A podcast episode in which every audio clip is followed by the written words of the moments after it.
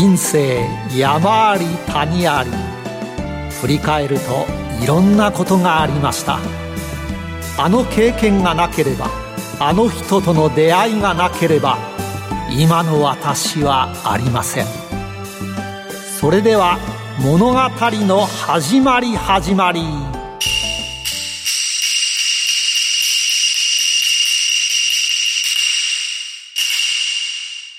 企業トップが語る人生波乱万丈。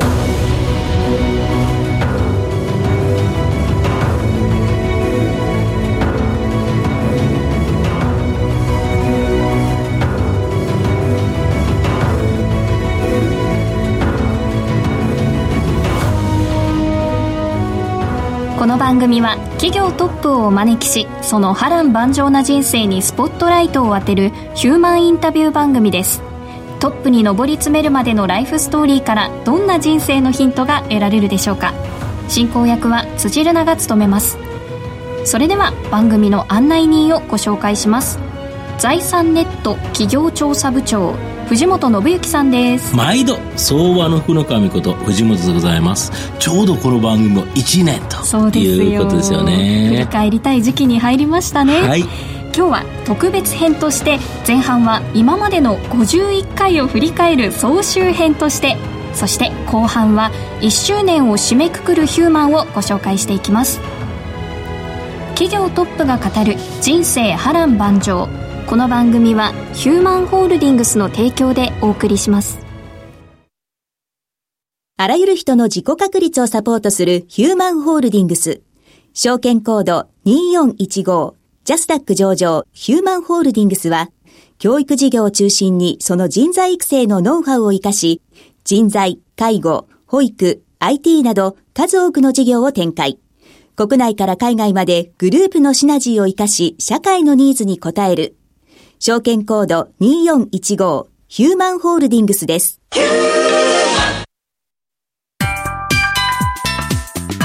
企業トップが語る人生波乱万丈。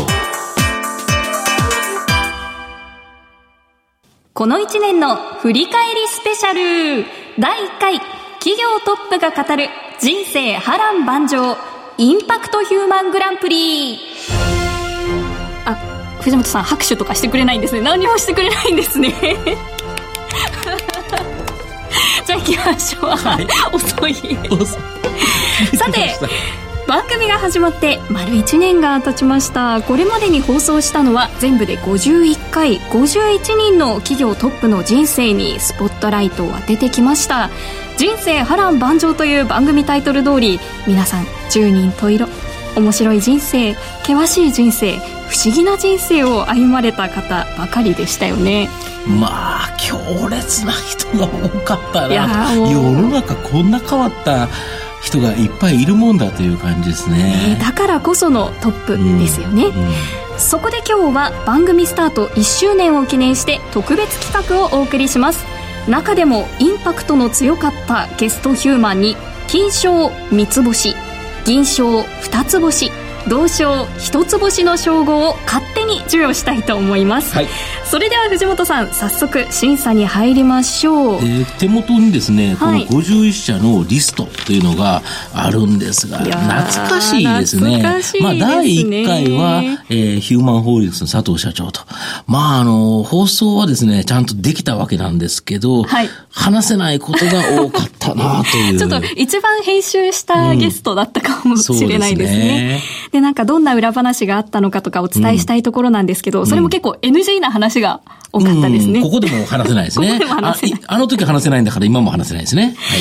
そして私が印象に残った中では、第2回モバイルファクトリーの宮島社長なんですけど、あの、株価に自信があるという様子で、今自分の会社の株価どんな感じでした？っていう答えに対して、はい。安すぎるっていうふうに答えたんですけど、出演当時は1400円台ぐらいだったんですよ。はい、それが、2047円を今年つけて、うん、今ちょっと調整が入って1600円台ぐらいということで。まだまだ安いんでしょうね、ね社長から取ると。でも、あの言葉が、力強さがすごく印象に残ってます。うん、そうですね。まあ僕はやっぱり、あの、一家ダイニングプロジェクトの竹中社長ですね。藤本さんが泣いた回ですね。そうですね。これ実はだけど取材に行った時も泣いてるんで、同じ話聞いて2回泣いてるんですけど、僕。ちょっと社長もびっくりしてましたよね。これ泣く話じゃないみたいな。いや、だけど、まあまあ、あの、ああの手の話はなんか、やっぱり優先弱いので、まあこの人生波乱万丈、オンデマンドで全部残ってるから、はい、ぜひ聞いていただきたい回ですね。はい。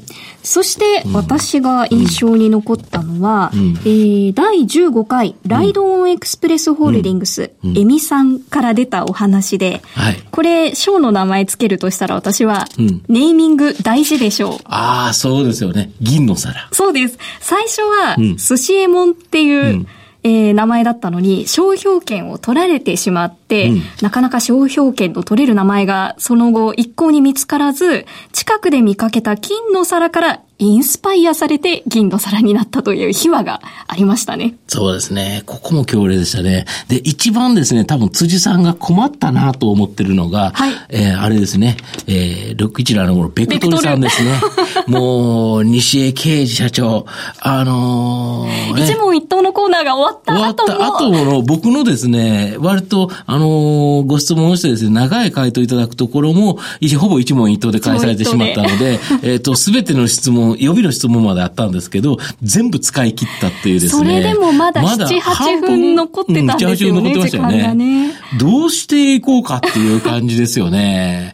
何よりも社長がなんか、中学生の時から、なぜか一人暮らしをしてた話、あれももうちょっと盛り上がるのかなと思ったら、まあ、さらりとなんか逃げられてしまいという。なんか、しかも私も突っ込んでいいのかな、うん、この話って迷いながらで、結局突っ込めずじまいだった。あそこはなんか突っ込むとですね、なんか良くないことがあるから。話が出てきちゃったらどうしようそうそうそう。そこで、そこで喋られても、またそれ番組で使えないしという形になるので、ちょっと怖いですね。そうですね。うん、そして、真面目に私の心に突き刺さったのが、うん、第27回ソフトブレーンの豊田社長なんですが、えー、チャンスはピンチの顔をしてやってくるんだっていうことがあって、うん、私もいつも仕事をしてる時に、うん、やばいっていう時があるんですけど、うん、頑張ろうって社長の言葉を思い出していつも頑張っている豊田社長の言葉です。なるほど。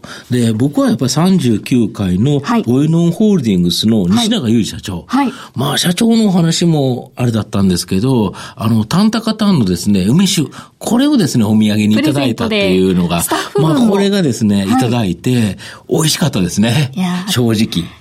もうお土産作戦は藤本さんに聞くということですね。そうですね。はい。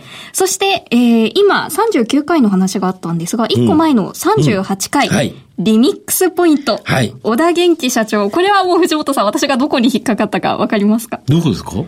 初恋は何歳ですか？そうですよね。出会った人すべてが初恋です。うん、なんてロマンチックなっていう。これから、次に会う方が初恋ですっていう。もう、あんな素敵なルックスで言われたらたまらないでしょうね。じゃあ、あれは一体今までどこで喋ってきたかですかね。あ、そこを深掘りしちゃいますか。はい。さて、うん、えー、その他なんですが、TKP、川野高照さん。うん、TKP が高 P 高照さんの高 P から来ているっていう秘話とかもね、結構印象に残りましたね。ネーミングは面白いですよね。えー、あの、そうですね、ヒーローズも、うん、あの、ヒーローの方から来ているのかと思いきや、うん代表取締役の名前2人分から来てる。そうですね。っていうことでしたもんね。はい。はい、これもヒーローが2人いるっていうことで、はい、ヒーローズということですね。聞いてみると、こう意外な話が出てくるものですよね。うん。そうですね。びっくりと。本当に泣かせる話もあり、はい。うん。まあ、その他の方もかなり強烈すぎましたけどね。はい。ということで、もう決めがたいんですが、うん、この51人のヒューマンの中から3社、はい、私たち決めさせていただきました。先ほど決めちゃいましたね。はい、決めました。はい。では、今回なんですが、ちょっと、とある理由から、うん、星という表現でベスト3を発表していきたいと思います。はい、ではまず、同賞一つ星から。第1回、企業トップが語る人生波乱万丈、インパクトヒューマングランプリ同賞一つ星に輝いたのは？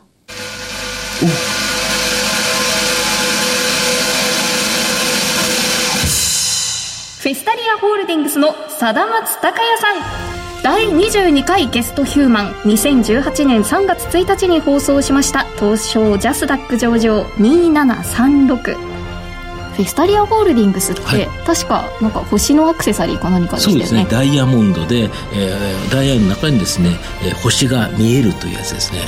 そんなに素敵なジュエリーの会社なのに、はい話す内容があまりに衝撃的だったんですよね。そうなんですよね。これはですねもう全編聞いていただかないと、はい、ちょっとあまりに衝撃的ということですからね、はい、ちょっとヒントとしては「うん、刺すぞ」うん、その続きはリスナーの皆さんぜひ前編聞いていただきたいと思います。第22回の放送です。番組ホームページのオンデマンド一覧から探してぜひ聞いてみてくださいさあそれではどんどん参りましょう。第1回企業トップが語る人生波乱万丈インパクトヒューマングランプリ。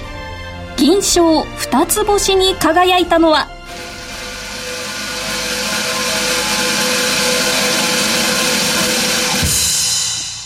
MRT の馬場俊正さん」第33回ゲストヒューマン2018年5月17日に放送しました。東証マザーズ上場6034です。こちらまずは私たちの心を捉えた放送の一部聞いていただきましょうか。社長から新入社員まで、はい、まあ、ニックネームで呼び合うルールが御社にあるそうなんですけど、はい、ちなみに社長は何て呼ばれてるんですか？あの、大学院の時に呼ばれてて、はい、ママロリー、マロニーですね。マロニー？はい。美味しそうですね。はい。はい、美味しいですね。はい、マロニーという、あの、 English name、一応 English name なんですけど、つけてもらっていて、そこから全部、あの、あの、まあ、社員もみんな呼んでますね、親しみを込めて。どどうしてマロニーなんですか？えっとね、なんですかね、当時大学院の時の友達がですね、うん、あの、勝手につけてましたね。あいまあ、あの、そうですね。僕が特に行ったわけじゃないんですけど。マロニーってなんかマカロニみたいな呼ばれ方してましたけど、まあ、あのあとはお鍋に入ってるやつかなっていう気はしますけどね。であの一緒にですね広報の方が来られてて、まあ、女性なんですけどポムさんだったという。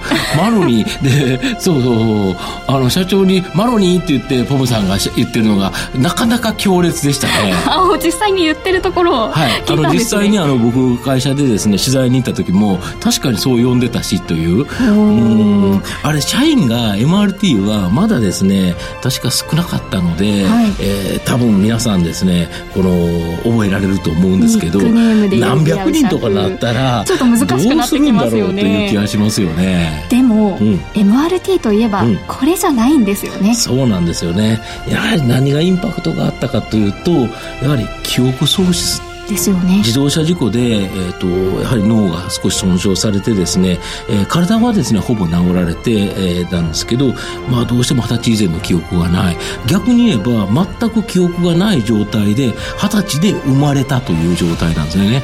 で病院で体も効かなかった。で記憶がなかった。その自分が立ち直ってくれたのはやはりですね病院医療のおかげだということでこの医療関係に対して仕事をやりたいということで MRT は医療関係のビジネスをやる上場企業。すごいと思いますよね。ストーリーがありましたよね、まさに波乱万丈で。もうこれ対象とすごく私たち悩んだんですよね、うん、悩んだんですよね。やっぱり インパクトと言われると一番でもいいぐらいだったんですが、ね、これを抑えての1位となったのはどこの企業だったんでしょうか？第1回企業トップが語る人生波乱万丈インパクトヒューマングランプリ。いよいよ栄えある金賞三つ星の発表です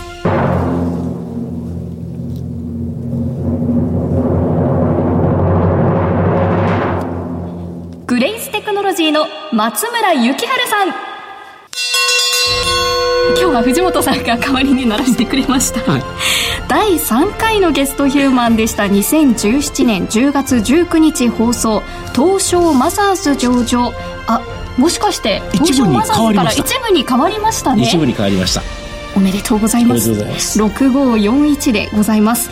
ではまずは私たちの心を捉えた放送の一部をお聞きいただきましょうちょっと気になったのが、はい、その、お母さんが違うっていう話で、なんと社長、お母さんが7人もられる7人ですよ。どういうことなんでしょう？あの、はい、すごい親父でしたんで、はい、えー、コロコロコロコロ、はい、お母さんが変わって、お母さんと呼んだ人で7人いましたね。幸之助さん90歳ぐらいでしたからね、うんうんうん、でまだ私もサラリーマンで、はい、えー、もう毎日のように電話をかけてですね、毎日のように、とりあえず会えと、はい。まあ出てこないですよね、向こうはね。はい、もう警察呼ぶぞまで言われて、はい。はい。はい、で、まあ、いや、違うんですと、怪しいもんではないと、ただお塩をこいたいだけと、い、うことで、まあ、ずっと毎日のように電話してましたら、うん、まあ、大体半年ぐらいで皆さんお会いできましたね。3人ともですか、えーもう最後はこう、電話口に出てきていただいて、はい、えー、よう毎日電話してたね、と。いうようなところから。結構長く話されてそうですね。5分よって言われて、うん、で、お邪魔して2時間ぐらい。うん、2, 2時間もですか、はい、で、最後に言って帰ったのが、誰か別の人紹介してっていう。はい、もういろんなことを、まあ、お三人にこう聞きましてね。うん、で、帰り際にすいませんと。えー、創業経営者のみ5人紹介してください。うん、5人ですか ?1 人じゃないですか？ちょっと厚かましい感じもあるんですね。あの、藤田伝さんにですね、うん、えー、まあ会いたいと言ってた理由がですね、うん、経営管理マニュアルがマクドナルドにはあると。うん、それをまあ藤田伝さんに、うん、えー、見せてほしいと。うん、はい。え それはマクドナルドの秘伝じゃないですか。そうですね。そう、というか、マクドナルドにとっては、これ見られて、モスバーガーに持ってかれたら大変なことになるっていうことですよね。よく見せてもらえますね。そうですよね。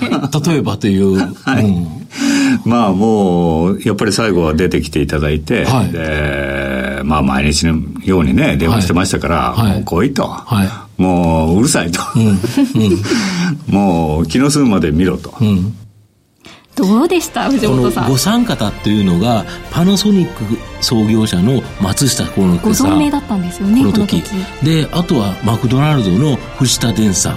あと、全くお名前今回出てこなかったですけど、えー、本田技研、ホンダの、えっ、ー、と、本田宗一郎さん。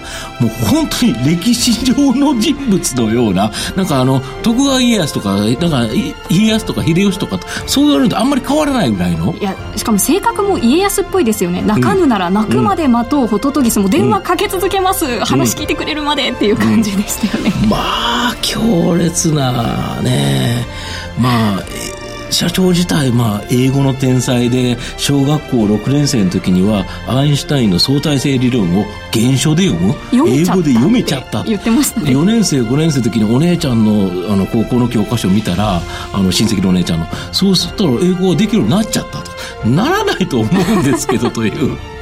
まあ、そのあたりはね、異常ななんか天才性のところと、まあ、あと、これ本当に、まあ、今回、あの、その後も波乱万丈があるんですよね。人に騙されたり、なんだかんだ大変なことがありながら、今はマザーズ、この時はマザーズ。で、今、一部に上場ということですごいですね。はい、そして私、あの、何回も電話をかけたっていうエピソード、うん、もちろん印象に残ってるんですけど、うん、孫さんも、うん同じ人がもう一人いたんだよ、うん、君みたいなやつがもう一人いたんだよっていう名前に、孫さんの名前があったんですよね。ソフトバンクの孫正義さんも同じく電話してたと。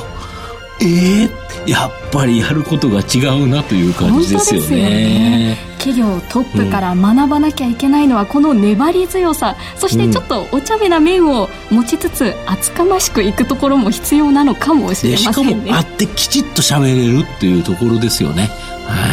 はい、このように51人のヒューマンから私と藤本さんも今後自分たちの人生の糧にできるようなエピソードたくさんありましたね。そうですね。これはやっぱりすごい番組まだ全部聞いてない方はですねオンデマンドでぜひ聞いていただきたいですね。はい。改めてお伝えしますがグレーステクノロジーは第3回のゲストということでオンデマンドの一覧からご覧いただいてぜひぜひじっくりとゆっくりとお聞きください。そしてグレーステクノロジーですけどもう時間すぐ終わっちゃったんですよね、はい、まだ聞けてない話多分あるんですよ、ね、山のようにあるんだと思うんですけど、はい、今後呼んでその続編のお話を伺えたらいいななんて私と藤本さんは思ってるんですよね。そうですね。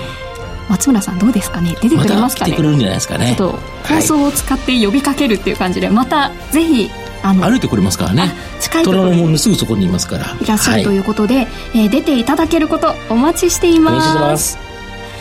以上第1回企業トップが語る人生波乱万丈インパクトヒューマングランプリでしたさて前半はこのような形で進めてきたんですが、はい、後半は1周年を締めくくるヒューマンをご紹介します。どなたでしょうかねはい。はい。やはり1年というと、やっぱりあのヒューマンなんじゃないでしょうかやはり1回目のヒューマンじゃないですか。あ、答え言っちゃいます？はい。佐藤ヒューマン現在未来。それでは今日のヒューマンをご紹介します。第52回のゲストは、証券コード2415東証ジャスダック上場ヒューマンホールディングス代表取締役社長佐藤智成さんです。お久しぶりでございます。お久しぶりです。よろしくお願いします。よろしくお願いします。一年ぶりでございます。はい。まあ、あの、社長にはですね、えー、第1回のゲストという形だったんですが、はい、まあ、この1年間ですね、番組のスポンサーをしていただいておりますので、まあ、リスナーの皆様にもですね、はい、このヒューマンホールディングスという会社はですね、まあ、よく知ってもらってると思うんですけど、改めてですね、えー、ここでヒューマンホールディングスの概要について教えていただけますでしょうか？はい。えー、私どもの会社は、教育事業を中心に、はい。人材事業、はい、介護事業、はい、保育事業、はい、それぞれが人材の育成、うん、えー、それからその活用、うん、こういう流れの中で、うん、ビジネスモデルの中で、うん、えー、動いてる、まあ、会社です。なるほど。まさにヒューマン、人が中心となったというビジネスですよね。そうです。なるほど。あと、あの、少子高齢化でですね、もともとに労働人口、これが減少している上にですね、まあ、国策の働き方改革、これもあってですね、企業にとっては優秀な人材の確保が、まあ、大きな経営課題になっていると思うんですけど、御社はそれに対してですね、まあ、3つもですね、対応策があるそうなんですけど、この3つ教えていただけますでしょうか？はい。ええー、まあ、これ働き方改革っていうことで、うん言うとですね、はい、まず働き方改革という側面から言うと、二つの、はい、まあ大きな、はい、えー、取り組みが当社にとってはできるというふうに考えています。はい。えー、まあ一つは、その、えー、生産性の向上という中で、はい。えー、いわゆるその企業研修であったり、はいはい、個人の方に対するそういう学習の提供であったりと、うんうん、えー、こういうことを通して、えー、まあ生産性を上げていく教育して人材を良くするということですよね。そうです。うんそれからもう一つの側面は、あまあ RPA って今流行ってますけれども、はいはいはい、いわゆる業務のプロセスを再設計して、うん、そこに IT をはめ込んでいって、うんえー、その IT の中で生産性を上げようと。なるほど。IT の力を使って、まあ人間ではなく、こちらを少し活用することによってということですよね。そうです。なるほど。で、その取り組みの中で我々は、その RPA 事業っていうのを立ち上げて、今やっています、はいはい、こちらはどっか大手の企業様と提携されてるんですよね。そうですね。えー、NTT データさんと、はい、えー、そのソフトの販売代理ということでやらせていただいてます。なるほど。御社の場合、非常に数多くのクライアントさんおられるから、これを NTT データさんのこの RPA の優れたソフトを提供するということですか。合わせて、その使い方、コンサル、教育、そこまでをやっていると。要は私だけではなかなか使いこなせないから、はい、きっちりと使い方とか、その、その会社に合った使い方、これを全部コンサルティングできると。はい。やっぱこれが大きな違いということですよね。ね。なるほど。あともう一つ、はい、もう一つは、あの、単純に、これ、人口減、労働力人口減ですから、うん、えー、海外から人材を、まあ、輸入してくる。うんえー、しかし、そのまま人材に来ていただいても、うん、日本でなかなかその労働力としては稼働しませんから、うん、えー、特に我々は、あ海外の IT 技術者に対して、はい、えー、私どもの教育事業で持っているコンテンツ、日本語を教えてですね、なるほど。そして各企業様に採用いただくと。なるほど。こういうふうな流れのものをやっています。今結構いろんな国からこれ何十カ国来られてるんですか？今、約30を超えるところまで来ましたね。ええー、もう本当にアジアとか、あとヨーロッパの方も結構来られてるんですね。はい、そうです。なるほど。これ、やはり日本の IT 技術者足りない中、やはり各国の中には、日本で働きたい IT 技術者もいると。で、そこに対して、あの、きちんと日本語教育をすれば、IT の技術はあり、日本語ができる。これ、戦力になりますよね、そうですね。もう日本の中で確保するのは、うん、日本人を確保するのはもう、本当に至難の技になってますから、うん、やっぱり、どんどんどんどんそういうところは、まあ、海外に習って、うん、えー、優秀な技術者を、やっぱり、日本国内に呼び寄せてこなきゃいけないと。なるほど。こういうことですよね。なるほど。まあ、三つまとめると、基本的には、まあ、人の生産性を上げるということで、はい、教育事業、御社の元のビジネスですよね。はい、まあ、これプラス、まあ、IT の力を使った NTT データのソフトウェア、これをうまくコンサルティングして使わせるというのと、もともとに日本人にはいないということでいうと、海外の IT 技術者にお招きして、しかも日本語教育をきっちりとして、だけどこれやっぱ御社ならではですよね。そうですね。うんやっぱり我々の持ってる教育事業っていうのは一つの、うん、先ほど申しました中心になってます、うん、ビジネスモデルの。うん、そこからまあ人材事業としてどうやって企業につなげていくんだと。この一つのモデルですよね。なるほど。これをしっかりとこの人口減、労働力人口減という世界では活かせる、うん、アセットだというふうに感じています。なるほど。まあ最後ですね、御社にとって人とは何でしょうか？えー、私どものまあ会社は教育事業を中心にというふうに申し上げましたけれども、はいうん、えー、やっぱりまさしく人を中心に展開している、はい、事業でございます。そうですね。えー、で、今、まさにですね、はい、えー、再度、その我々の事業をブランディングしようということで、はい、えー、スタンドバイユーという言葉を使ってですね、はい、外部にですね、我々のそういう理念を発信していこうと。まあ直訳すると、うん。えー、いつでもそばにいるよっていう、こう、役なんですけれども、いつでも人に寄り添って、うん、そしてその人の人形、人生設計であったり、うん、暮らし方であったり、生き方であったり、うん、こういうものをしっかりと提案できる会社に,、になろうよと。それを再認識して、うん、えー、再定義して、スタンドバイユーという言葉を作って、今展開していい言葉ですよね。そうですね。なんか歌の歌詞にもありそうな。なるほど。素敵な。今日のゲストは、証券コード2415東証ジャスダック上場ヒューマンホールディングス代表取締役社長佐藤智成さんでした。佐藤さん、ありがとうございました。ありがとうございました。どうもありがとうございました。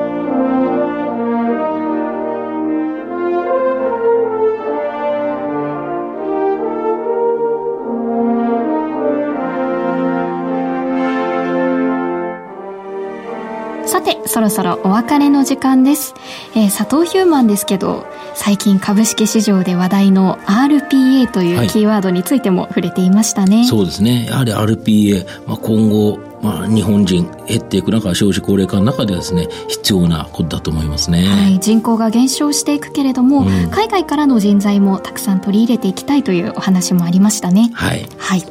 そして、今日はですね、うん、インパクトヒューマン特集ということでお送りしてきたんですよ。楽しかったですね。なんか過去を振り返ると本といろんな人いるし、はい、やはり、あの、あれですよね、企業のその創業資金、はい、これをいろんなところから皆さん調達されてるので、はい、まあ面白かったですね。そうですね。うん、そしてあの、金賞に輝いたグレイステクノロジーマザーズと言いかけたんですが、台本にはマザーズとあって、実は出演当時はマザーズだったんですが、この1年間で東証一部に上場しました。えー、その他にもこの1年で指定買いした銘柄がありますよね。そうそうですね。B ロットも確か東証一部に上がってると思いますので、はい、まあそう考え、あ、チェンジもそうですね。はい。うん、そう考えればやはり、あの、1年でですね、会社が大きく変わってるという感じがしますね。はい。そして来週からは10月ということで、はい、番組も少しリニューアルします。今日、密かに何度も出てきた星という言葉に秘密があります。どうぞお楽しみに。ここまでのお相手は藤本信之と辻るなでお送りしました。それでは来週のゲストにもご期待ください。